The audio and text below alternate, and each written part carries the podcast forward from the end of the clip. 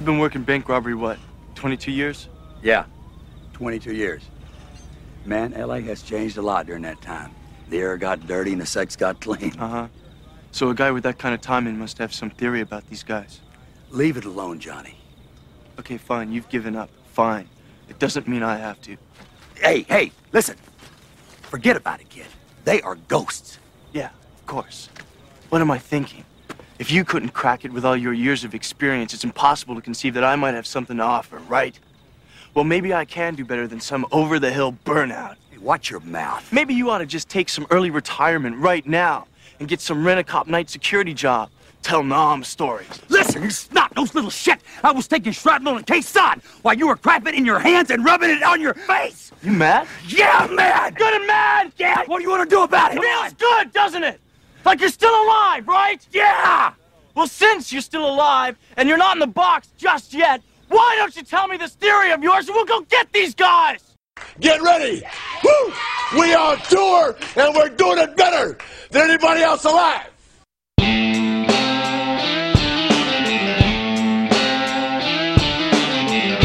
This is the Cutline Podcast with your host, Michael Kavaliunas.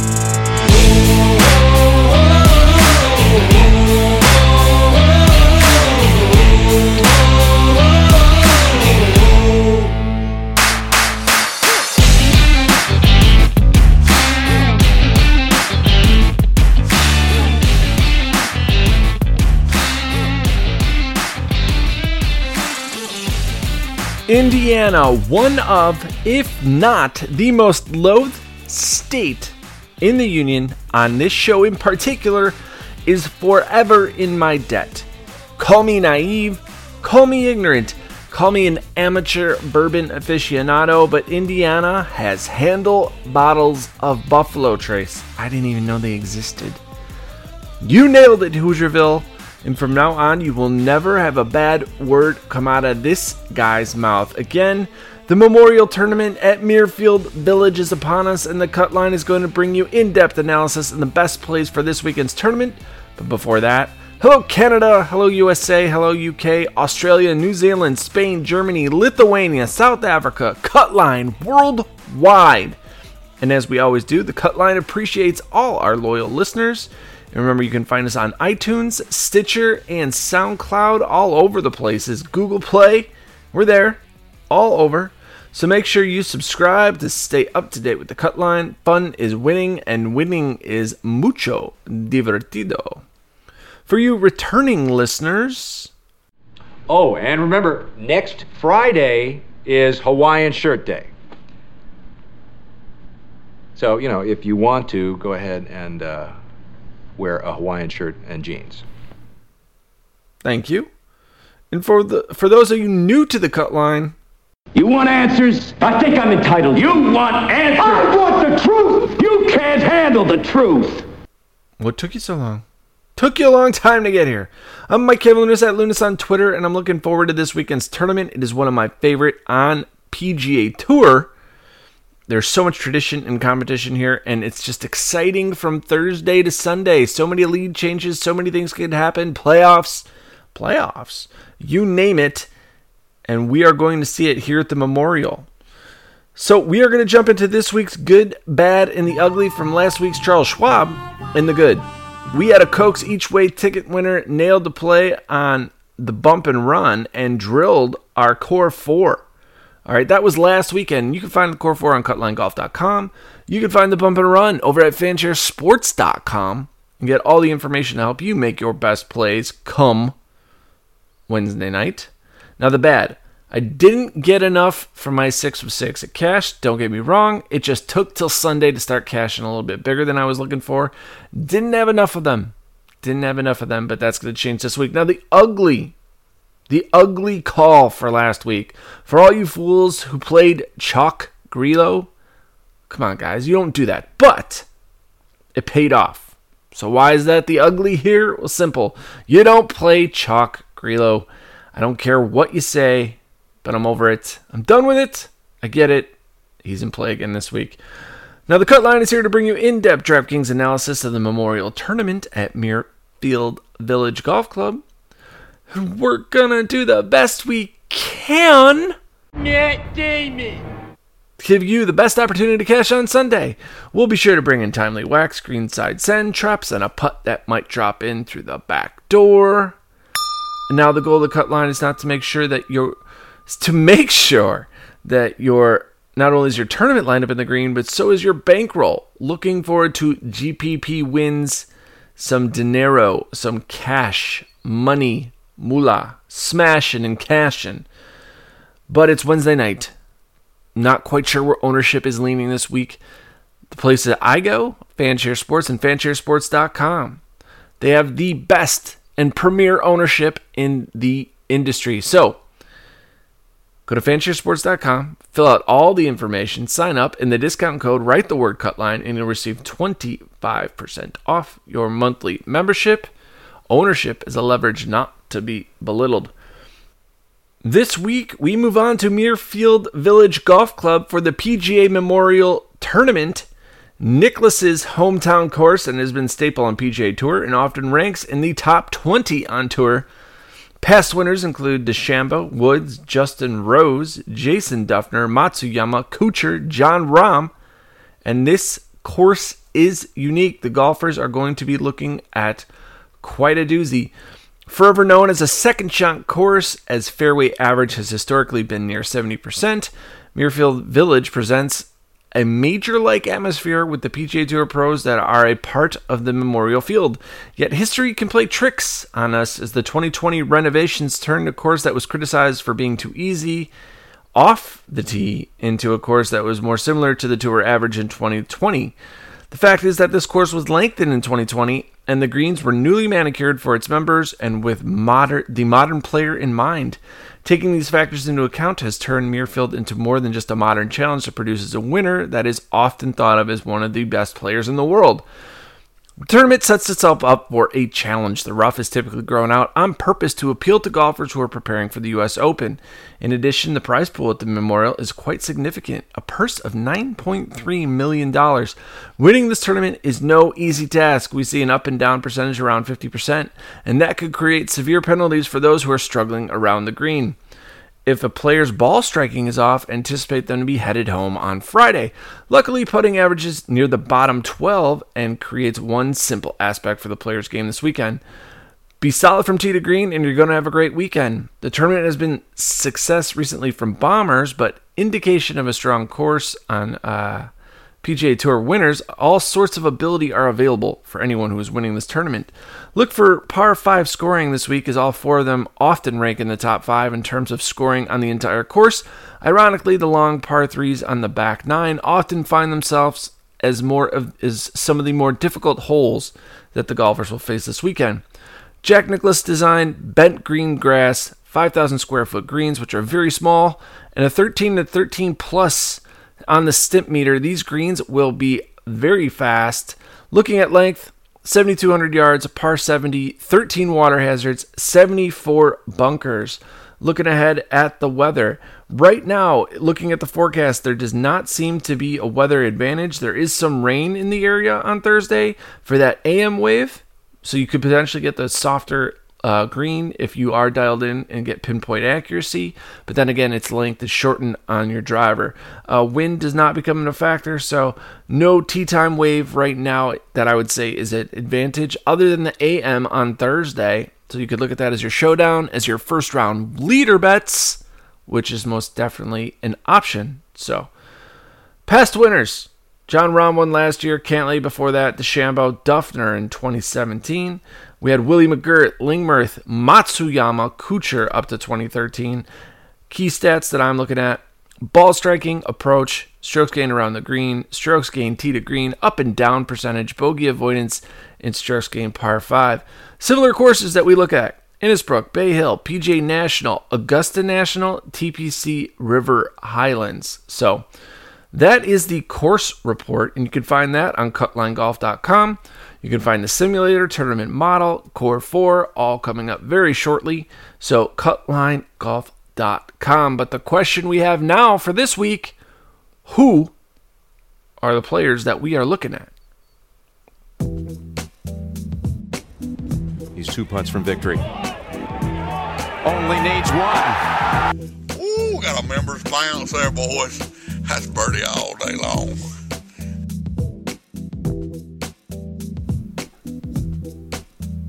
So this brings us to the cut lines birdie or better segment where we look at each tier of golfer from the 11k range down through the 7k range and the best plays for the weekend. So, looking at this weekend's tournament, it is a loaded field and I'm looking forward to playing guys like Jon Rahm, Jordan Spieth, Collin Morikawa, Justin Thomas, Corey Conners, DeChambeau, Rory McIlroy, Patrick Cantlay. Like you go down to this 9K range, it's going to be loaded with players. Right now, looking at the power rankings, we're going to go top 10. Number one, Hovland. Two, Jon Rahm. Three, Xander. Four, Spieth. Five, Morikawa. Six, we got Corey Conners. Seven, Justin Thomas. Eight, Bryson DeChambeau. In number nine, Rory McIlroy, while Patrick Cantlay rounds it out at number 10. So, and then you got Tony Finau, number 11, Matsuyama, number 12, Charley Hoffman, number 13. These are the power rankings. These are available on cutlinegolf.com, so you can check these out. But those are how the power rankings are shaking out. But we're going to start up here in this top tier range from the 11K down to the 10K range, which includes Jordan Spieth, Jon Rahm, DeChambeau, McIlroy, Morikawa, and Justin Thomas. Of this crew, I don't hate anyone in this price range. Obviously, Jordan Spieth is back. We've seen him dominate. Second place finish last week. Ha ha ha. You guys who had tickets on him. Ha! Losers. God, I had that Coke rack ticket. I don't hate I don't hate Jordan Spieth this week. Uh we are finally leaving Texas, but we do see some solid course history. He does have an average, average finishing position of 23rd place with a 13th, 7th miscut 13th again, and then a 57th in 2016. Now, Jon Rahm's interesting because he's played here twice, and he has a miscut in 2017, but he did win last year, and that was after the COVID break. So it was nice to see Rahm succeed. In my approach model, Rahm does rank number 15. In my overall stat model, Rahm ranks number 15, but in my confidence model, Rahm ranks number 3. So we're looking at double digit ownership for all these guys, with right now the exception being DeChambeau and Rory McIlroy.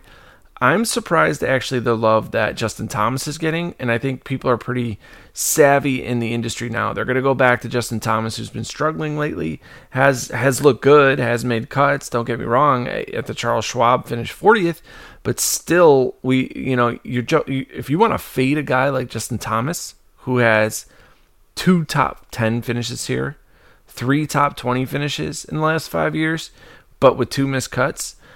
And then Rory McIlroy, one missed cut out of four chances. And other than that, he's got an average finishing position of 15th place. It's going to take some stones to fade these guys. Now, here's here's my rationale for why you see some missed cuts here. This is not an easy course. Like if you're off in your ball striking at all, and we talk we've talked at length about the randomness of golf. You know, it's possible that the best in the world can just have a bad weekend. It's certainly possible. So, um, we're not really valuing the putter this weekend, so you can take that out of play, but we are looking at that approach and how important it is here. So, um, in terms of the confidence model between these guys, between JT, Morikawa, Rory, the best finish goes to Justin Thomas. He's number two. And then Rahm is number three. And then Jordan Spieth is number four. Following that, like Morikawa sits sixth, DeChambeau sits ninth, and McIlroy sits 15th. And it's going to be hard to just say fade Rory McIlroy just based on his recent success, right? He did struggle at the PGA Championship. Don't get me wrong. We were hopefully for a, hoping for a better showing, but still, you know, it's a major. It's different. Guys come there ready to play, and and it's the elite competition. The course is incredibly difficult. All these guys have seen it. They have course history here. So, really looking at the recent form, if we're going to dive into that, specifically an approach, okay, why we would say fade some of these guys in the last 12 rounds McIlroy looks pretty brutal on approach. DeChambeau the same way, right? They're still in the top half of the field, but they do have question marks in terms of their recent form, in terms of their approach. This course really seems suited for someone like Morikawa and Justin Thomas because of their approach game abilities. I, obviously, we, we, we can't say enough great things about Rory and, and, and Rahm and Spieth in their approach game, but we also need that key stat of being to be solid around the green because you are going to miss greens here. It's going to happen. So missing greens at all is going to force you to scramble. And when we start getting into the scrambling, that's where we get around the green and Morikawa struggles, right? So if he's not on the green with his approach shots, it could be pretty bad to watch Morikawa work around these greens, especially if it lasts for nine holes or a whole round. Could be a short weekend for Morikawa. So really take that into account when you guys are looking at this weekend stats. It's very, very, very important when guys are missing these small greens. In terms of their around the green game, Rory struggled recently. Morikawa struggled recently in the last 36 rounds. Justin Thomas has been iffy at best, and actually, as always, the best option for guys around the green is Jordan Spieth.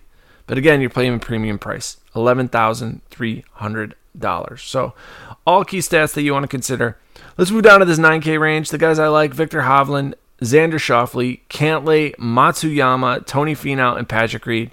I've been talking about Finau getting his first win this year. Not his first win, but another win on PGA Tour. It's coming. I'm sniffing it out. And I really think it's going to come this weekend. So I'm going to be very heavy on Tony Finau. You look at his course history here four or five cuts in the last five years, average finishing position of 18th place. He's got one top 10, two top 20s along with the top 10, and then he's got a 40th place, of course, in missed cut. He's looked really good recently. Eighth place at the PGA Championship, 20th at Charles Schwab. The form looks great. The approach game looks solid. He looks amazingly dialed in. Ranks number three in my overall stat model, number eight in my confidence model. In terms of Lee Aldrich's course suitability metric, number 11, Tony Finau. Tony Finau is looking good. He's looking solid. I'm loving it. You look in terms of like the last 36 rounds, how he's doing around the green and on approach. 21st in the field on approach, 12th around the green, fourth in DraftKings scoring. That's also why we want to roster him this morning or this weekend. So I'm huge on Tony Finau. Viktor Hovland is another guy I love this weekend. Now, these guys are going to come with ownership, but I really don't care.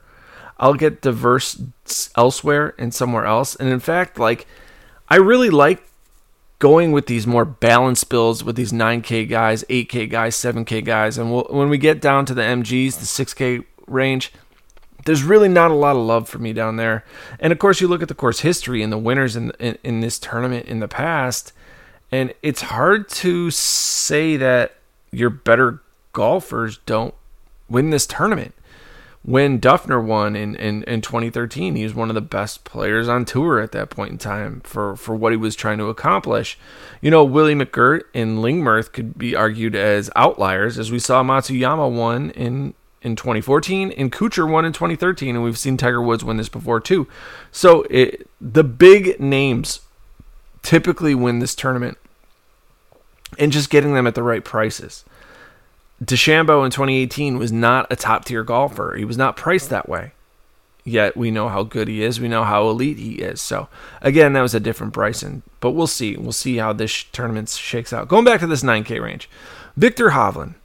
Viktor Hovland to me has proven enough to say that you just lock and load him regardless of chalk. Course history here is limited. He played last year at the COVID break for the first time, finishing 48th.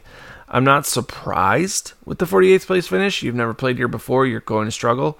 And of course, you know, we're looking at a recent form that is just awesome 30th at the PGA Championship, third at the Wells Fargo, third at the Valspar. So he's knocking on the door. He is knocking on the door to win a tournament. Hovland so far, the last time he missed a cut was at the Players. I said that often happens to anyone, but before that, had not missed since the Honda Classic in March of 2020 before the COVID break. He's on a tear. He is on a tear. He's insanely good.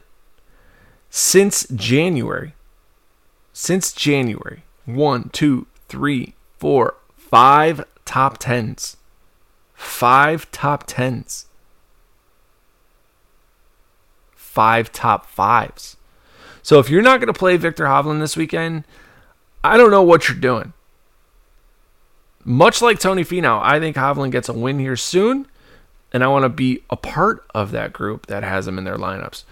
Going on his X and Xander Schauffele, he did miss the, the cut at the PGA Championship. We always talk about him being a major cut maker and everything like that, but uh, is a is a golfer that's shown success here at the Memorial. Did miss the cut the first time he played here, but after that, finished with two top 20 finishes with an average finishing position of 14th place. Xander's in play this weekend and never gets the appropriate ownership. Right now, we're still looking at double digit ownership, don't get me wrong, but it's around 11 to 13% on our first run through of fansharesports.com. So it's something that's key to look at. I think Cantlay gets more ownership here this week than, say, Xander does just because of the course history and winning here before. We're no longer on the East Coast and the East Coast theory that he sucks out there. He proved us wrong at the PGA Championship. I think he's really turned the corner based on whatever was going on, whether it was a swing flaw. Who knows what's going on, but it most definitely gives you a confidence bump when you see him going to uh, Kiawah Island and finishing 23rd at the PGA Championship. And then, of course, you look at his course history and average finishing position of 18th place with a win in 2019, and that was after a top five finish in 2018. So he was knocking on the door, obviously playing a lot better. In his last 12 rounds, you can argue that his scoring is off, but you got to look at the courses at where he's played and where he struggled. Quail Hollow before the PGA Championship, which was not a ton of scoring options there, so that's why those numbers are down. And then you look at my aggregate model, he's figured in that top 20, confidence model top 15, and overall stat model top 15. He's looking solid is a solid play. Matsuyama always goes unoverlooked. He's won here before, so we are getting some good graces for that. Won the Masters. We know that. He, he played well there. He's back in the States. He's not at home being hounded by everyone. Came back 39th at the Byron Nelson, which I said he was a pivot and it was a solid pivot. I'll take it. Like he didn't do better than you know, the guys I asked him to do better than, but so what? He made the cut. He came back from his win at the Masters and, and played well. From there, you know, went to the PGA Championship, finished 23rd place. He's playing great golf. That's that's the truth. And if he's going to come in and lower ownership, then I'm most definitely going to take buy into that. Corey Conners is someone that I've been playing a lot of lately, just based on his form but I'm not quite sure he fits this tournament mold right now. But there's two trains of thought, right? His first time here, 65th place, he, he made the cut. Last year, 22nd place. He's been playing really, really good golf this year. In the last 12 rounds, 16th on approach, 30th in scoring. You don't need to putt here like well or be a good putter because the greens are so small and he just fits so well on my overall stat model confidence model. I would call Corey Conners one of those fade at your own risk type of plays simply because he has been playing so well this year and he's just not getting the appropriate love that I think is necessary. We already talked about Tony Finau, so we're going to go straight to Patrick Reed. Again, Reed is always in play, doesn't get the appropriate ownership, and is solid around the greens, has the short game to make up for any mishits or misses that he has, and you don't need to be solid or dominant off the tee. Surprisingly, though, surprisingly, Reed's best finish in the last five years here is eighth place, but he did get that in 2016. After that, a 57th, 29th, and then a 10th place finish over in 2020. He's $9,100. So he surprisingly comes in very cheap, but I think part of that is just the fact that he's coming off a miscut over at uh, the Schwab. But this is where he lost strokes tee to green, lost strokes off the tee, lost strokes on approach. But where he did gain and continues to gain just weekly is around the green. If you look at the last five rounds, he he's never been amazing off the tee, but he hasn't been dominating on approach shots either. Where he's where he's excelled is around the green. I think you're going to need that this weekend. You're going to need to be able to bounce back if you get a bogey. So we'll be seeing that from Patrick Reed. I do think that he's missed some cuts here recently, right? He's been very volatile. So he missed the cut, but followed that up with a win at the Farmers, and then a ninth place, and then missed the cut at the API, but then got 22nd at the Players, and then eighth at the Masters, but then missed the cut at the Valspar. Sixth, seventeenth, missed the cut at the Schwab. I think that's just what you get with Patrick Reed. You know, right now you get a very volatile, huge standard deviation type of guy that's going to create those issues in your lineups where he, he could boom or bust them. Looking at the simulator model, if we're just looking at 2021 stats, Reed ranks 17th in DraftKings projections. Top 25 percentage of 26.3%. So he's looking good for 2021. If you, you know, change that simulation to just the tournament and you get rid of the 2021, Reed 636th. So it's something to point out.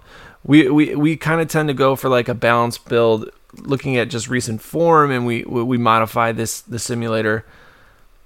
If we look at that, Reed sits 39th. So again, you're looking at the volatility of Patrick Reed. Sam Burns, man, he keeps top fiving, top tening in the sim model.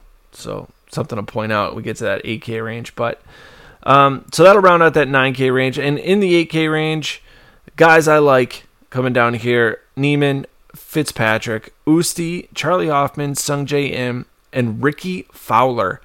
I am buying into the Rickie Fowler train. I think he's figured it out. I think he's back. I talked about this at the PGA Championship. I talked about what we were seeing at the Wells Fargo and the Byron Nelson and what was missing from Rickie's game. And you are seeing an improved approach play. In the last 12 rounds, he's 34th in approach. In the last 24, 24 rounds, he's 61st in approach. This is not going to last forever. This is not going to be career ending for Rickie Fowler, these swing problems. I'm going back here. He's going to be single digit ownership. I'm going to buy into that. At 8,000 again, though. That's the problem with Rickie Fowler here. So you're taking on a lot of risk at that price. It was one thing to get him in the 7K range. Now we're buying back into Rickie Fowler at a price of 8,000. If you think he can top 10, I think he can. Coming off the PGA Championship, a lot of confidence there. You buy back in. You buy back into Rickie Fowler. Thing I like though, in terms of like tournament style projections, he's in the top 10. 84.76 is what I'm projecting for DraftKings. In terms of this course projections, 32nd not enough at 8K. I get that, but still, there are positive things going back in there. All right, so let's go to the top of the 8K range. I know we went straight to the bottom, but looking at Niemann and Fitzpatrick, again, these are guys who I think fit this course very well. Solid on approach, decent enough off the tee. Both have top 10 finishes here at the Memorial. Of course, uh, last year Niemann missed the cut. I remember that burned me bad last weekend or last year. And then, of course, you, you look at their recent form and we saw some miscuts, the Byron Nelson. And, and here's my thing about that tournament it was so easy, right? Anyone could have been dialed in that weekend and forced people to miss a cut. But that's what was so frustrating about the AT&T Byron Nelson. So I'm not holding it against someone like Fitzpatrick. Going down to Usti, Usti, the thing with him here is is this tournament enough to warrant him not to be like bad Usti, bad Oosthuizen. That's the thing. Play at the PGA Championship, so he has time off. We're not going to get the excuse of playing three tournaments in a row and then Usti has to take it off. Okay, uh, he finished in second place. Eighth at the Valspar. He's obviously dialed in. 26th at the Masters, 41st at the Players. Has not missed a cut since the RSM. And that was back in November so it doesn't really count. But since then, one, two, three, four, five, six, seven tournaments, all made cuts with four top 20s. And then the rest are in the top 30s, minus the Players' Championship where he finished 41st. So Oosthuizen is an interesting play this weekend. You look at him in terms of like strokes gained around the green, he's in the top 10. He's in the top 40 in approach does struggle off the tee, but you don't necessarily need to be long here. The course is longer, don't get me wrong, but we are looking for fairway accuracy and approach shots still. I still think you need to wait some of, of, of the driving distance, and Oosthuizen, you know, is up there for that. Um, sort of like middle of the field for that, but it's okay. Uh, long story short, though, I think he's in play this weekend. You're going to run into, you know, all types of issues with any golfer that you roster. I have my reservations for Usti, and this is more of a gut call. It's not a numbers thing. It's not a metrics thing. He will be in my lineups. He's not going to be in my can't do it plays. We're not going that route here with Oosthuizen. But still, it's like, do you want to swallow that pill and that risk? Great scrambler. Hard to fade that. Hard to fade that. All right, moving on. Next guy I want to mention Charley Hoffman, he's been on a tear. You stay with it. You ride it till he sinks, and and you know it, it's just the truth. The guy's been amazing on approach. He's been dialed in. I get it. Course history here has been brutal. Two missed cuts and a 45th in 2017. Didn't play here last year. If you don't like that, if you're a big course history guy, lower your exposure lower your exposure in your mass multi-entry. Like if he's projecting at 20%, play 10% of him, play 5% of him, whatever you want to do for your exposure level. But still, he's too good right now to just say I'm not going to play him. I mean, third at the Schwab, 17th at the PGA Championship. You can't ignore hot irons. You can't ignore a hot putter. You can't ignore the fact that he hasn't missed a cut since the Waste Management Phoenix Open back in February. Right? And in that time, he had 7th at the AT&T Pro-Am, 10th at the API, 2nd at the Valero, 3rd at the Charles Schwab, all top 10s. 10th at the API like I said. Tons of top 20s. 17th at the PGA Championship, 18th at the Valspar, 18th at RBC Heritage. And of course 34th at Corales. 52nd at, the, at Genesis, and that could be the outlier. What I worry about here with Charley Hoffman and why his course history is so bad is his strokes gain around the green. It is brutal and could easily force him to miss a cut this weekend. Okay. I know me personally, I will have Charley Hoffman, but I'm going to be on the end of conservative based on the field based on what his exposures come out to in terms of his ownership. Right now, we're looking at double digit ownership, above 15%. I will most definitely have him in single digit. If I get to 150 max, he will still be in single digits. If I get to the 20 max, maybe one or two lineups. Just because his around the green game is so bad. It's so bad. So that is my reservation with him. But it's just, he's been playing so good on approach that if he doesn't need that often to, to pull those wedges out of the bag, then we're good to go, right? We're good to go. We're dialed in on approach. So moving on to Sungjae Im. Sungjae Im has not been the Terminator of old, has not been the play every weekend, let's watch you dominate that we used to love from the last two seasons. No. He's been missing cuts at the Schwab, 17th at the PGA Championship, missing cuts at Wells Fargo, missing cuts at the Masters tournament. He's missing cuts at difficult tournaments recently, which makes me kind of curious is what's going on with Sungjae Im's game. Usually he's dialed in on approach. In the last 10, 10 rounds, he's lost strokes over a stroke on approach. I don't like that coming into this game. Now, again, we're in that Charley Hoffman boat, that Charley Hoffman situation where we're going to have double digit ownership. Still, I don't think I can just simply fade Sungjae J M this weekend.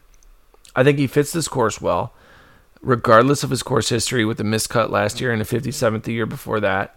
I know he's coming in cold, but he's in a decent enough approach player to where he should play enough play well here. In my overall stat model, he ranks number 33, aggregate model number 30, and in my confidence model, he ranks number 28th. Vegas likes him too.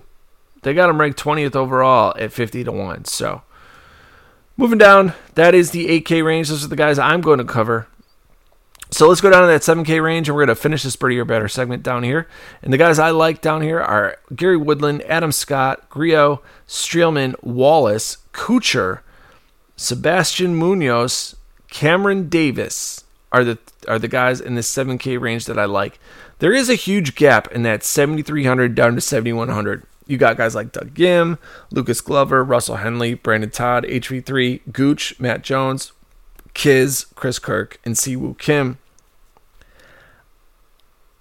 They rank out okay. So, like Ghim, do you really want to go back to Doug Ghim first time he's playing here? No. Lucas Glover. Ooh. I don't know if I want to go that route. He doesn't do it for me at 7,200 with an average finishing position of 44th place. So there's a huge gap. HV3 missing too many cuts. Same with Taylor Gooch. Two straight missed cuts. Doesn't play well here. Look at Siwoo Kim. 74th, withdraw, 29th, 41st, 18th. Not enough for me. Too many missed cuts for Kizzire. Too many missed cuts for Chris Kirk. And that's why there's a huge gap in that range. I, I just they're not they're not can't do it by any means, but they're not guys that I'm just gonna lock in and play as filler plays. I'm gonna use the guys I like in this 7K range because this is I think where a lot of your lineups are gonna be made or made or made or broken. I would suggest building up from this price tier. If you don't want to go down in the 6K range, build up from the 7K range. You'd be surprised what you can build in the lineups that you get. So, Gary Woodland, Adam Scott, again, awesome for the course. Both of them have average finishing positions in the top 30 in terms of the course history. Adam Scott, I loved him at the PGA Championship, and dear Lord, did he burn me. He just burned me. I thought he was going to come back, be hot, be on fire, and it wasn't. And thank goodness for that because we're we're looking at Adam Scott ownership at a 7900 Adam Scott at very reduced ownership. Sub 5% right now. And I'm sure that number will change come Wednesday night, but still it's it's still pretty amazing that you get a caliber of Adam Scott, a guy who's played here a lot, decent course history, no missed cuts. Come on, man. Lock him in. Lock him in. Gary Woodland, kind of the same boat. I think he fits this course really well. I don't like giving this away too often, but Lee Aldrich's course suitability metric, he ranks number nine. So he's kind of getting really overlooked here. Again, a solid, uh, a solid win player, approach player. We're not running into that, but the thing I like is he made five of five straight cuts here, so that gives him some win win equity, some ability to to dominate this course. And at 7900, I think he's kind of a bargain, kind of a steal. Always been more of a bomber, but he's pretty good on approach. 27th in the field in the last 36 on approach. So that, that that's good to see in terms of strokes gained. He is doing well enough around the green in the last 36 rounds to where I'm not going to just be like, okay, I'm not going to roster you. Right? Uh, like it's not terrible, but it's not that great.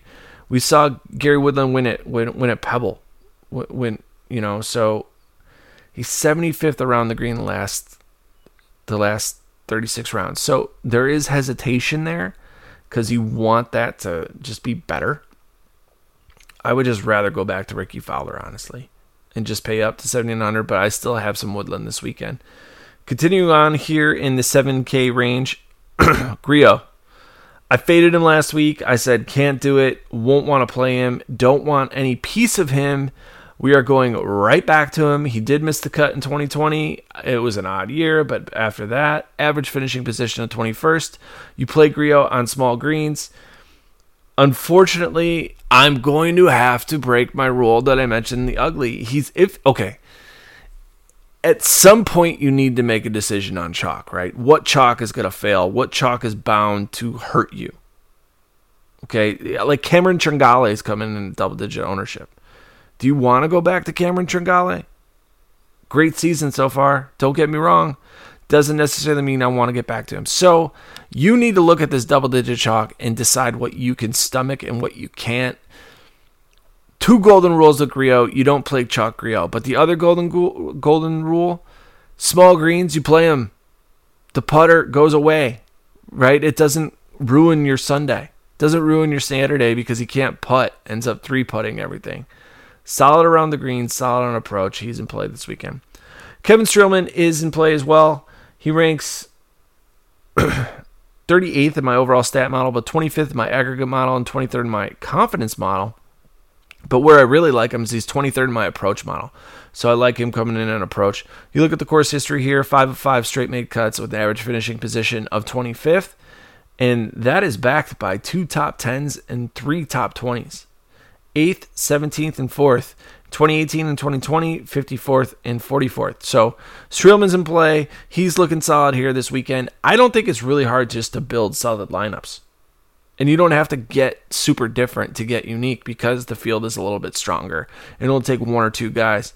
And of course, we'll mention Wallace, Kuchar, and Munoz here in Cam Davis. These guys that I, I, I like them a lot. The Kuchar, of course, has won here before. Arguably his best season as a pro. He he kind of rounded out with I think the fourth win in that like year span at that point in time. Decent approach players. Munoz been struggling in approach recently, which happens, I guess. But both of, all all four of those guys made the cut at the Schwab. Of course, Munoz finishing in third looks solid, so you need to go back to him.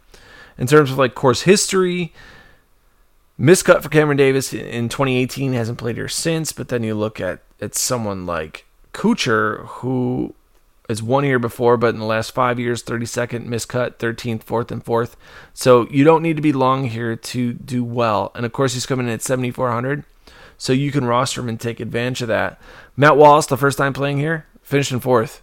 Would love to get a top five finish again out of a guy who's $7,400. Cam Davis is my only question mark really coming into this. He, he's just, he missed the cut three years ago and my overall stat model ranks towards the bottom. Munoz does too, so don't don't get me wrong on that, but it's just he's not projecting well. 94th in terms of like course like this this particular course projections. So like you got some iffy kind of questionable suspect options here, but I do love the the form that Munoz is coming in. So well, that'll round out the 7K range for us and what we're looking at. But who can't we play this weekend? No. Mm-mm. Mm-mm. No. No. No. No. No. No. Hell no. Can't do it.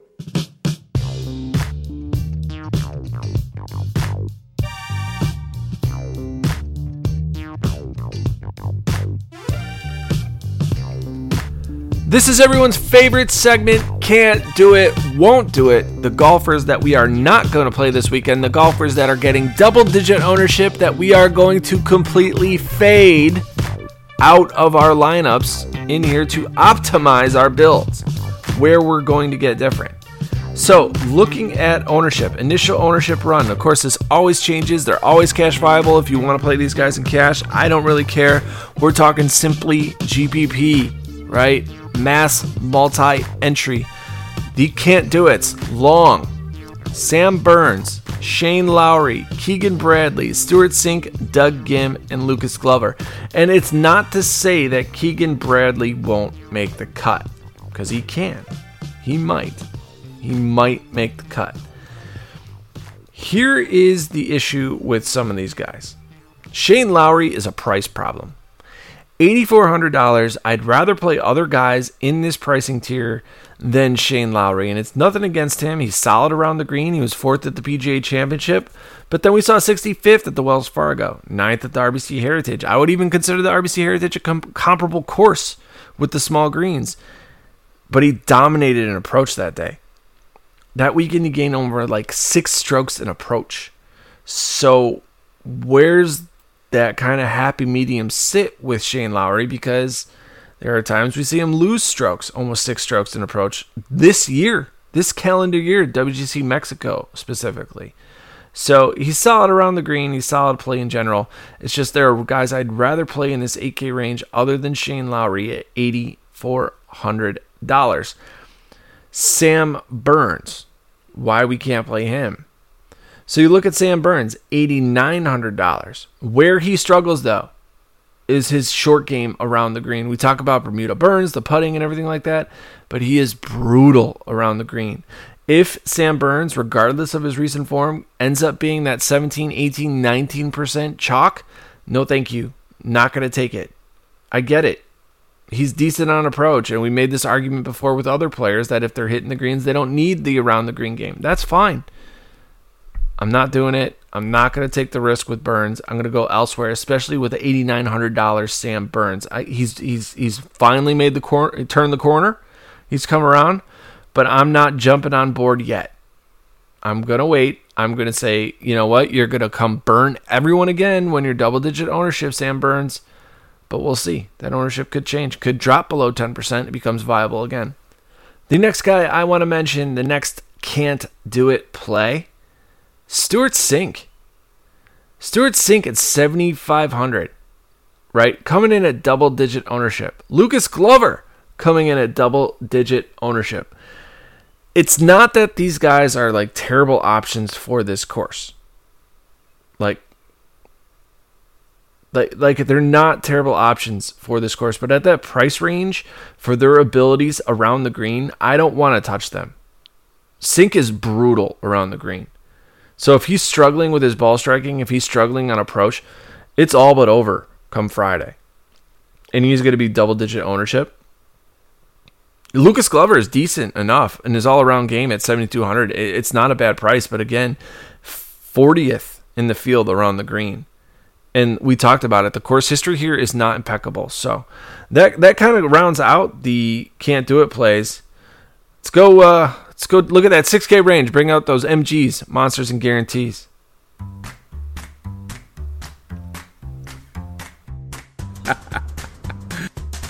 Martin Piller. He is a monster.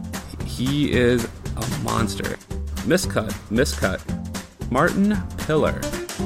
I guarantee he will make the cut. Martin Piller. Miscut. Miscut. I guarantee he will make the cut. Martin Piller.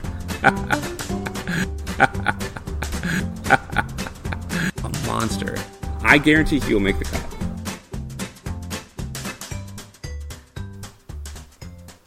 So this is the MG Monsters and Guarantees, the 6K range where we look at players that we think will finish top 25 or better. I'm going to say a little bit of a disclaimer. I do not love the 6K range this weekend. I, are they viable? Do they have to go in some of your lineup builds? Especially if you go with someone like Jordan Spieth, yes. If you go with Jon Rahm, yes, they need to be in your lineups. 11,300, 11,100. You're just not going to fit decent enough lineups, in my opinion, that's going to build well.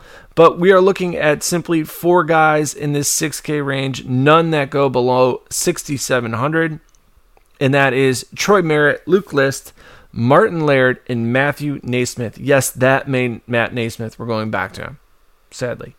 Okay, but these are the guys who I think are coming in with decent enough upside, and they have the top 25% win equity style within their within their pricing and within their gap. Of course, go down to Dufner, Kyle Stanley, Russell Knox. Those are guys that are options.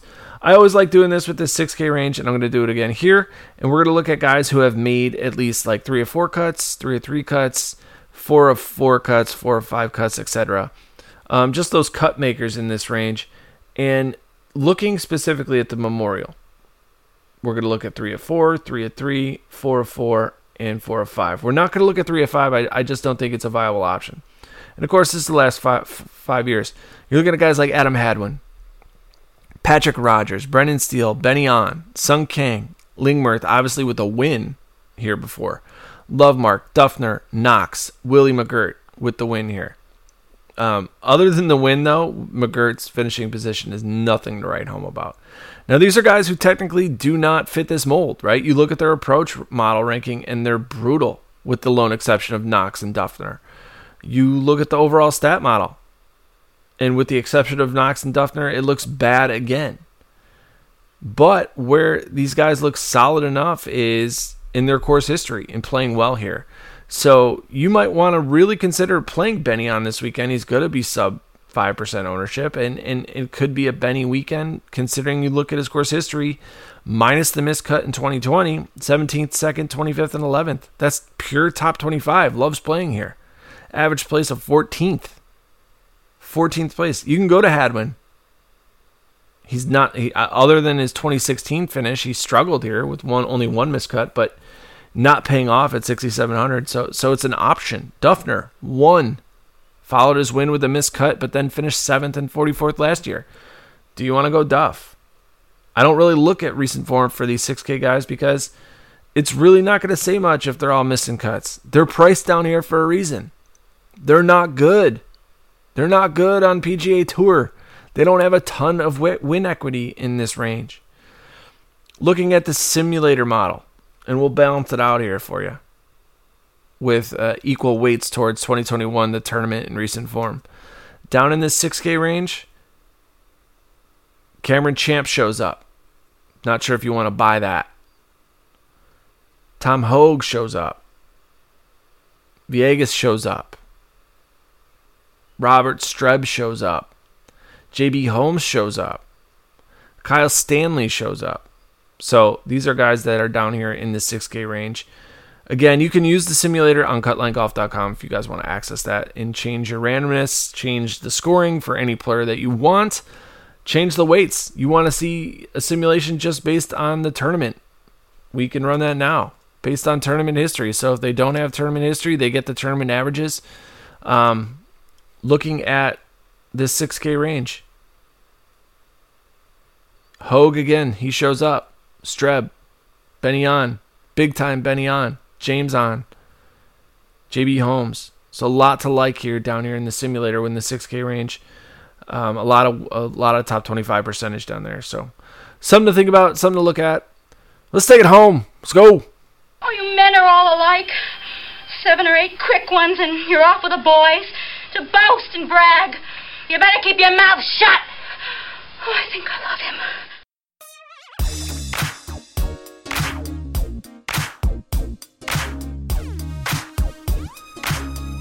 That's it. It's over. It's all over. That is the cut lines breakdown of the Memorial Tournament at Muirfield Village. Join us next week as we break down the Palmetto Championship at Congaree, Congaree, Congaree Golf Club in Ridgeland, South Carolina.